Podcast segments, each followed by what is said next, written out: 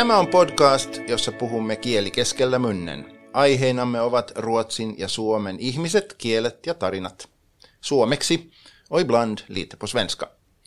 Hyvää päivää, Solja Krapukallio, Kuopiossa asuva ruotsalainen lavarunoilija ja kirjailija. Hyvää päivää Henrik Huldén, helsinkiläinen kulttuurin sekatyöläinen kahdella kielellä. Ja Kuopiossa olet tällä hetkellä, Solja. Mitäs kuuluu? Mitä olet viime aikoina puuhailut? Olen ruvennut kutomaan semmoista tikkuripaitaa. Sain joululahjan, nyt on siis elämme lokakuuta, sain joululahjan mieheltäni, että saan kutoa hänelle tikkuripaidan. Siinä mulla riittää iloa moneksi kuukaudeksi. Ja mikä ja, on tikkuripaita? Äh, niin, mikä on tikkuripaita? Ei aavistustakaan. Eikö? Ihan totta. Ei. Se tulee tuolta Hailuodosta alkuperäisin Oulun ulkopuolella saaristosta. Siellä on semmoisia villapaitoja, harmaita, joita sanotaan tikkuripaidoiksi. Kalastajat käyttivät niitä ennen vanhaan ja nykyään. Ja senhän tajuaa kaikki, joka osaa söömiä ja ruotsin kieltä, että tikkuripaita, sehän on stikkatröja. Stikkatröja. Okei. Okay. Aa, se on kerta kaikkiaan vaan kudottu paita. Niin, se on siis tikkatröja, tikkuripaita. Ja sitä minä harrastan juuri nyt. Opettelen suomea samalla. No entäs Henrik, onko jotakin tapahtunut sinun kielimaailmassasi, joka on hätkäyttänyt sinua viime aikoina? Mikä on no, esimerkiksi hyvinvointialue ruotsiksi? Se on ilmeisesti välfärdsområde, joka on tämä uusi sote uudistuksen yhteydessä lanseerattu käsite. Aha, kun mä luulin, että se olisi ollut more bra område.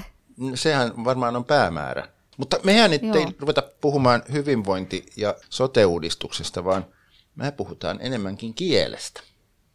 Kyllä, ähm, mutta tiedätkö, että minä kun asuin tuolla Uumajassa pitkään, yli 40 vuotta, niin siellä tapasin muutamia kertoja sellaisen ihmeellisen naisen, joka on ihan vapaaehtoisesti opetellut suomen kieltä. Ja suomen kielellähän on sellainen maine, että se on vaikeasti opittava kieli, mutta tämä, joka ei tästä ollenkaan hätkähtänyt, oli siis ruotsinkielinen Lovisa Jakobson. Tervetuloa kielikeskellä monen. Tervetuloa, kiitos, kiitos. Välkommen. On kiva myös, että ihan vapaaehtoisesti oppi, oppi, oppi suomen kieltä. Kuulostaa siltä, että se muuten on rangaistus. Mutta ihan vapaaehtoisesti kyllä, joo. Mitä minä siinä tarkoitan on se, että sinulla ei siis ole äh, sukua eikä äh, juuria eikä rakkaussuhdetta sellaiseen ihmiseen, joka olisi Mistä sinun sinä sen pakotta... tiedät? Mä vaan kysyn. en minä tiedä, mä vain kysyn. Että, että onko näin, että, että normaalisti aina on jonkinlainen syy, miksi sitä opettelee. Mikä oli sinun syysi, Loviisa? Joo, hyvä kysymys. Tuntui siltä, että se ehkä oli joku sairaus sitten, koska mä en voi selittää sen muuten. Mutta mä, tai näin mä selitän sen oikeastaan, että kun minä opiskelin lukiossa, kävin lukiossa, niin meillä oli suomenruotsalainen opettaja. Ja minä sitten tyhmänä ruotsalaisena en ymmärtänyt, että, että suomenruotsalaiset ovat ruotsinkielisiä. Ähm, mutta hän puhui tosi paljon Suomesta niin kuin maana. Hän oli historiaopettajana ja ruotsin kielen opettajana. Niin siinä syntyi vähän kiinnostus Suomeen. Ja kun mä tykkään muutenkin kielistä, niin ajattelin, että se olisi kiva oppia vähän sanoja. Koska mä aloin miettimään, että mitä hei on suomeksi. Enkä tiennyt. Niin se alkoi niin viattomasti sanasta hei. Joo, ja sitten ja mä... Sitten se otti koko käden. Opin, että, että se onkin hei. Niin. Ei se niin vaikea. Ei se niin vaikea ole, kun kaikki väittävät. Onko sinunlaisiasi useita uumajassa? Oletko yksin? Mitä enemmän ruotsin suomalaisia minä opin tuntemaan sitä enemmän, mä ymmärsin, että tämä on ehkä todellakin harvinaista, just kun Solja sanoo, että tavallinen kysymys on, oletko Suomesta? En ole, no onko sun vanhemmat Suomesta? Eikö, mulla ei ole sukulaisia Suomesta. No onko sun isovanhemmat Suomesta? Eikö ne mun isovanhemmat on myös mun sukulaisia, siis että ne ei ole Suomesta. Ja, e, poikaystävä? Ei. Tyttöystävä? Ei. Eh, mutta miksi? Et se, on, se on todella, kun, kuten sanot Solja, niin vaikea ihmisille ymmärtää, että ihan vapaaehtoisesti aloin sitten opiskelemaan Mutta tämän opettajan on täytynyt olla aika karismaattinen henki. Joo. Hän on kyllä ihana. Sun täytyy nyt kyllä. sanoa hänen nimensä. Kuka oli tämä opettaja? Kristiina Löfman Eriksson. Okei. Okay. Hän on saanut ihmeitä aikaan ihan ilmiselvästi, koska äh, ihminen, joka ei muuten ole missään yhteydessä Suomeen, joka kiinnostuu tällä tavalla Suomesta ja suomen kielestä niin kuin sinä, niin kyllä se on, se on aika uniikkia. Tämä oma kielellinen taustasi, sä paljastit jo, että sä oot kielistä kiinnostunut, mutta miten, minkälainen kielellinen ympäristö on se sinun kasvuympäristösi? no mä oon kiinnostunut kielistä, mutta en ole niinku, mä olen vähän niinku rakastunut suomen kieleen ja semmoista en ole oikeastaan kokenut aikaisemmin. Mun mielestä on kiva oppia kieltä. Mä oon opiskellut Saksaa koulussa ja Englantia tietenkin ja Espanja jonkun vuoden. Mutta tämä niinku, suomen kieli niinku tarttui ihan kovasti. Ja, mutta se, ehkä se johtui myös siitä, että sitten oli hirveän vaikea opiskella suomen kieltä. Siis ei vaikea sinänsä, no kyllä vähän haasteita on, mutta, mutta kun siis halusin, mä kävin silloin lukiossa – ja halusin sitten saada opetusta, suomen kielen opetusta, mutta en saanut, koska mulla ei ollut, niin kuin, ei se ollut äidinkieltäni. Sitten halusin opiskella jonkun kesäkurssin sitten yliopistossa, mutta en saanut, koska mä kävin vielä lukiossa. Ja mä ajattelin, että jos ensimmäistä kertaa, kun mä tosiaan tahdon oppia jotakin, niin silloin mä en saa. Niin lainasin sitten kirjoja kirjastosta ja no ensiksi mä opin vähän sanoja vain netissä – ja sitten mä halusin käyttää niitä eh, ihan oikeassa elämässä, niin äm, silloin mä kävin, mun äiti oli töissä kirkossa, ja Uumajassa on myös suomenkielinen, siis Ruotsin kirkko, kirkon suomenkielinen toiminta. Niin hän sanoi, että heillä on suomenkielisiä jumalanpalveluksia täällä, niin jos menet sinne, niin varmaankin siellä puhutaan suomea. Niin minä menin sinne ja opin tuntemaan sitten ruotsin suomalaisia. Ja sen kautta myös sitten opin tuntemaan suomin, äh, siis suomikerhon. Ja siellä mä oon opinut kaikesta eniten. Oletko sinä Uumajan seudulta vai mistä päin sinä olet syntyisin? Minä olen ihan Uumajasta, ihan uumajalainen. Täällä syntynyt ja kasvanut. Paljasjalkainen uumajalainen. Joo. Mikä äm, sinun mielestäsi on ollut helpointa tässä suomen kielessä? Ääntäminen. Ääntäminen? Ä- se on maailman foneettisin kieli. Tosi helppo ääntää tai lausua. Siis joskus, jos mä näen uuden ruotsalaisen sanan, niin silloin mä en tiedä, miten sitä lausetaan oikeastaan. Mutta jos mä näen ihan uuden suomen, suomenkielisen sanan, niin, niin tiedän, miten se lausutaan. Niinhän se on suomen kielestä aika paljon sääntöjä, mutta nehän pitää paikansa sitten että jos opit yhden säännön, niin silloin, silloin se pitää paikaansa. Mutta jos opit niin kuin englanniksi yhden säännön, niin saat oppia sitten sata poikkeuksia siitä säännöstä. Kysymys, josta me lähdettiin, että suomi on, on kieli, jolla on, on vaikeasti opittavan kielen maine. Onko se sinusta väärä maine? Em, niin se on niin toinen tapa ajatella. Just tämä, että liitetään em, asioita sanan loppuun ja otetaan näitä prepositioita pois. Että siinä tietenkin on haasteita. Ja mä luulen, että ehkä mä oon unohtanut myös vähän näitä, näistä haasteista. Silloin kun se tulee luonnollisesti, niin silloin ei sitä ajatelle. Mutta jos mä katson läpi, niin kun mun vaan, sit sen jälkeen, mä oon opiskellut myös yliopistossa siis suomen kieltä. Niin jos mä katson mun van, vanhojen tentien läpi, niin mä niin ihmettelen, että mitä mä oon osannut tämä aikaisemmin. Siis mä en nyt mulla voi olla vaikea ymmärtää, mitä mä oon kirjoittanut, mutta silloin mä osasin ne säännöt. Miten mielikuvasi Suomesta maana on muuttunut, kun olet oppinut enemmän? No se on muuttunut aika rajusti. No siis alusta lähtien ehkä en tiennyt paljon mitään Suomesta, niin kuin moni ruotsalaisilla. Ei ole harmata aavistustakaan, mitä Suomi on. Että mä en e- e- esimerkiksi että en tiennyt, että se on kaksikielinen maa. Sille, tai että tiesin, että se on kaksikielinen maa, mutta mä luulen, että kaikki osaavat molemmat kielet. Öm, on muuttunut aika paljon myös sillä tavalla, että minulle Suomi oli niin kuin satumaa, koska ruotsin suomalaisilla on myös semmoinen vähän satukuva ehkä Suomesta. Miten, minkälainen Suomi oli silloin, kun ne muutivat sieltä pois? Mikä voi olla 10 vuotta sitten tai 40 vuotta sitten. semmoinen maa, missä kaikki kuuntelevat Laila Kinnusta ja Olavi Virtaa. Ja, niin semmoinen kuva minullahan oli Suomesta.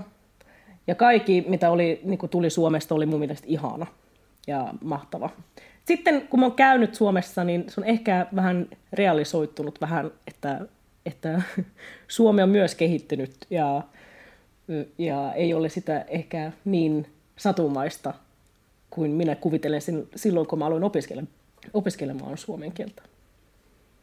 Ihanaa. Sä kerrot justiin tämän minun äh, ruotsin suomalaisuuden kehityskaaren, että kun minä olen yli 40 vuotta asunut Ruotsissa, niin minulle tuli Suomesta samanlainen kuva, minkä sinä kerrot tässä. Niinkö? Ja Suomen ruot, ruotsin suomalaisten epävirallinen kansallislauluhan on just tämä Satumaa Aavanmeren tuolla puolen. Mm. Ja mitenkä jo samalla idealisoi ja kaihosi ja myöskin ajatteli sitä hyvin aika semmoisena alkukantaisena maana.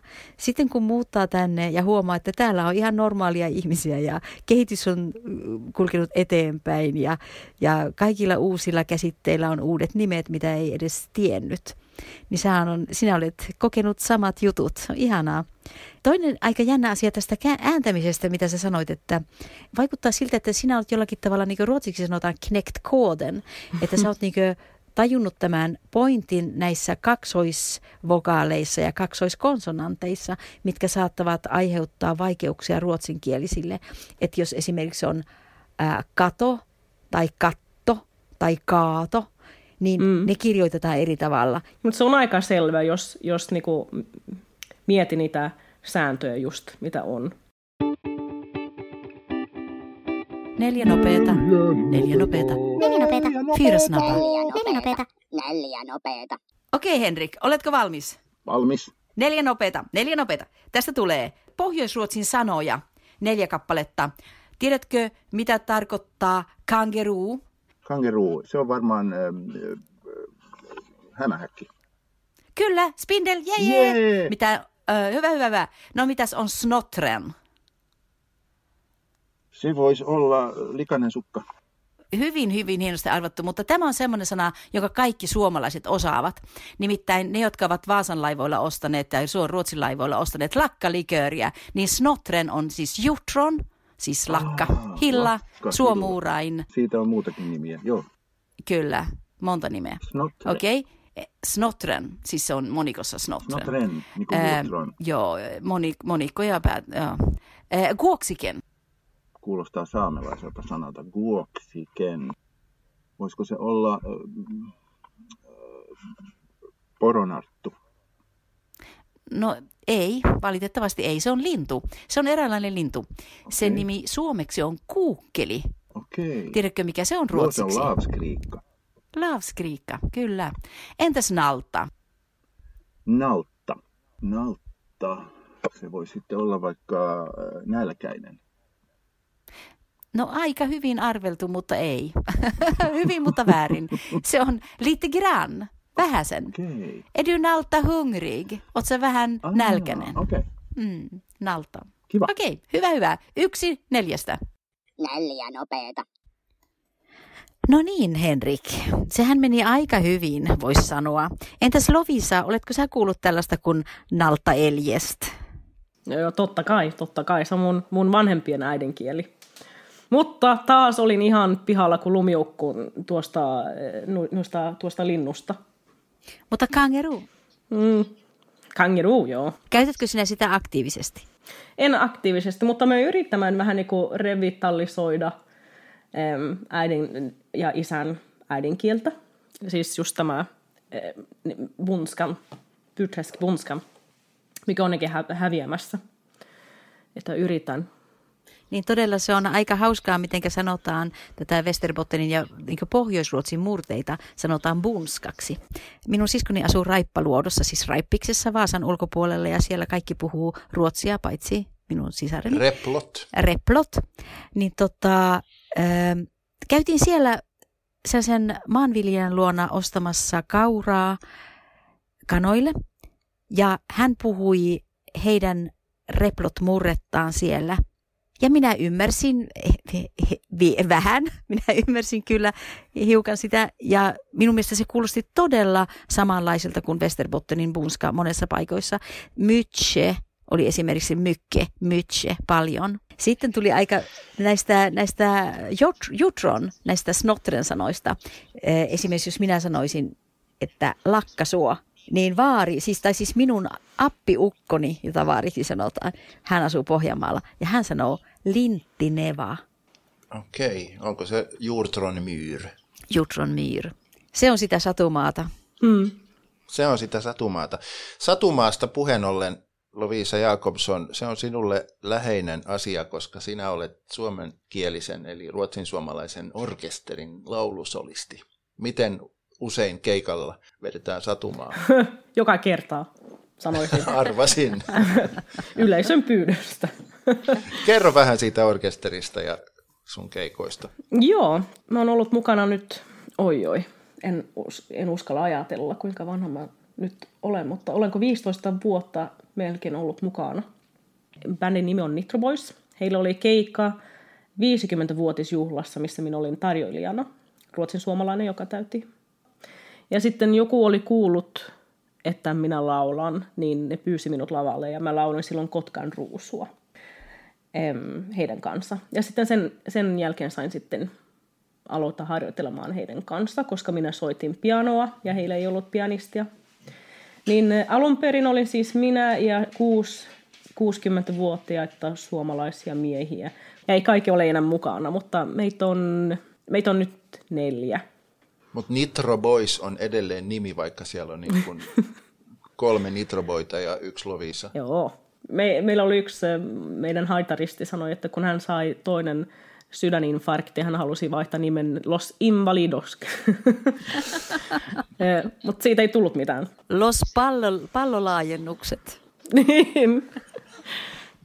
Varmaan keikat on vähän harventunut tässä pandemian aikana, mutta on, joo. minkälaisia, minkä tyyppisiä keikkoja teillä on ollut? No alun perin Nitro Boys oli niinku tanssiorkesteri, Eh, mutta nyt mm, vähän kun ruotsin suomalaiset vanhenee, eh, niin nämä tanssikeikat on niin vähentäneet myös, niin nyt on enemmän semmoisia, niin että me soitetaan ja ihmiset kuuntelevat enemmän. Vähemmän tanssia ja enemmän kuuntelijoita. Sä sanoit, että ruotsin suomalaiset vanhenevat, että siellä ei ole uutta sukupolvea tai toista sukupolvea tulossa ollenkaan. Jääkö ne lapset ja lapsenlapset pois näistä riennoista? Niillä ei ole ehkä sama tarve kyllähän toiminta on, on vähenemässä. Mä sanoisin niin kuin ympäri Ruotsia nämä, tämä Ruotsin, tämä, nämä suomikerhot ja, ja muut. Ne ovat niin kuin vähän ruotsalaistuneet tai ovat kotona myös ruotsalaisessa kulttuurissa ja ei, ei ole sama tarvetta just siihen niin kuin kerhotoimintaan. Mutta toki meillä Suomi-kerholla on myös niin kuin lapsitoiminta vieläkin, mutta se ei ole niin kuin ehkä samalla, samalla tasolla kuin oli silloin Sä sanoit aikaisemmin, että helpoin asia suomen kielessä on, on ääntäminen. Tarkoittaako se myös, että suomi on laulettuna helpompi? Joo. Ei, mutta, ja se tarkoittaa myös sitä, että laul, laulaminen on hyvä keino oppia kieltä. Siis minähän opin hirveän paljon suomikerholla karaokeilloissa. Se oli ehkä ensimmäinen paikka, missä mä, niin kuin minun ensimmäinen koulupaikka, kun mä en nyt saanut opiskella yliopistossa. En ole katkeraa. Ei, mutta mä kävin sitten Suomi-kerholla ja niillä oli karaoke-iltoja. Ja kun mä tykkään laulamisesta, niin mä kävin siellä. Se on tosi hyvä tapa oppia kieltä. Siis sinähän näkyy teksti. Sitten sä kuulet, että joku muu sinun takana ehkä huuta, laulaa. Niin se on ollut tosi, tosi hyvä tapa. Sitten on vähän vaikea tietenkin, kun ei osaa suomalaisia lauluja. niin mä muistan, että minä lauloin vain, siis ensimmäinen vuosi ehkä pelkästään on voimissain, koska sen mä osasin englanniksi, niin mä tiesin, okay. miten se menee. Mihin muuhun olet voinut käyttää oppimasi suomen kieltä? Oi, oi. Siis minun elämähän on muuttunut ihan täysin sen jälkeen, kun mä aloin opiskelemaan suomen kieltä. Mutta oike, oikeastaan kaikki työpaikat, mitä mä olen saanut sen jälkeen, kun mä aloin opiskelemaan suomen kieltä, olen saanut sen takia, että mä osaan suomen kieltä jossakin muodossa kuitenkin. Mä oon ollut niin kuin vanhan kodissa töissä ja laivalla ja e, nyt olen kääntäjänä töissä. Aivan upeata kuulla, miten paljon olet saanut aikaan ja, ja saanut kokea sillä, että yhtäkkiä innostuit suomen kielestä ja Suomesta. Jatkuu varmasti sekä opiskelu että innostus. Jatkuu kyllä, ei tämä, ei tämä loppuu. Ja kuten sanottu, niin mä opin joka päivä uusia sanoja ja semmoisia ihmeellisiä, tai ei ihmeellisiä sanoja, mutta ihmeellistä, että mä en ole sit niitä osannut aikaisemmin mun mielestä silloin, kun mä käännän. Mä opin vain kaksi vuotta sitten sierain esimerkiksi, mikä on siis just, varsinkin kun se on substantiiveista kysymys, niin mun mielestä on niin ihmeellistä, että miksi mä oon ikinä kuullut tätä suomeksi. Ja, ja sittenhän sillä on niin hassu nimi ruotsiksi, Nesborre. Joo. Mutta se on aika jännä sitten, kun oppii. Mä muistan silloin, kun mä opin suomen kieltä, mä silloin lukiossa, mä opiskelin yhtä, yhtä aikaa sitten Espanjaa, mutta siis koulussa. Se on aika jännä, mitä oppii sitten. Esimerkiksi kellonajat oli hirveän tärkeä sitten espanjaksi ja erilaisia vaatteita. Siis paljonko kello on. En ole ikinä kysynyt keneltäkään paljonko kello on. Mulla on oma kello mukana. Mä toivon, Lovisa, että sun esimerkkisi rohkaisee muita lähtemään samalle matkalle. Se kuulostaa aika huikealta matkalta, varsinkin noin niin kuin nollapisteestä yhtäkkiä näin suomenkieliseksi tai kaksikieliseksi kuin sinä nyt olet. Ihan fantastista. Upea. Upea. Mä Joo. suosittelen. Se on ihana kieli ja, ja tota niin, siitä on hyötyä. Loistavaa. Kiitos sinulle Lovisa. Kiitos tästä mukavasta juttelusta sinun kanssasi. Kiitos teille, että sain olla mukana. Toivotaan myös, että tämä keikkailu jatkuu. Hmm. Onko, onko seuraava keikka nyt kalenterissa jo? On, itse asiassa e, Nobelipäivänä on tarkoitettu. Onnea matkaan. Kiitos. Onnea matkaan. Jos tämä podcast herätti sinussa ajatuksia, niin lähetä meille sähköpostia osoitteeseen kieli at hanaholmen.fi. Tämän podcastin tuottaa Svenska Ny ja kulttuurikeskus Hanaholmen. Muista käyttää kieltä, joka sinulla on, keskellä munnen. Moi moi! thank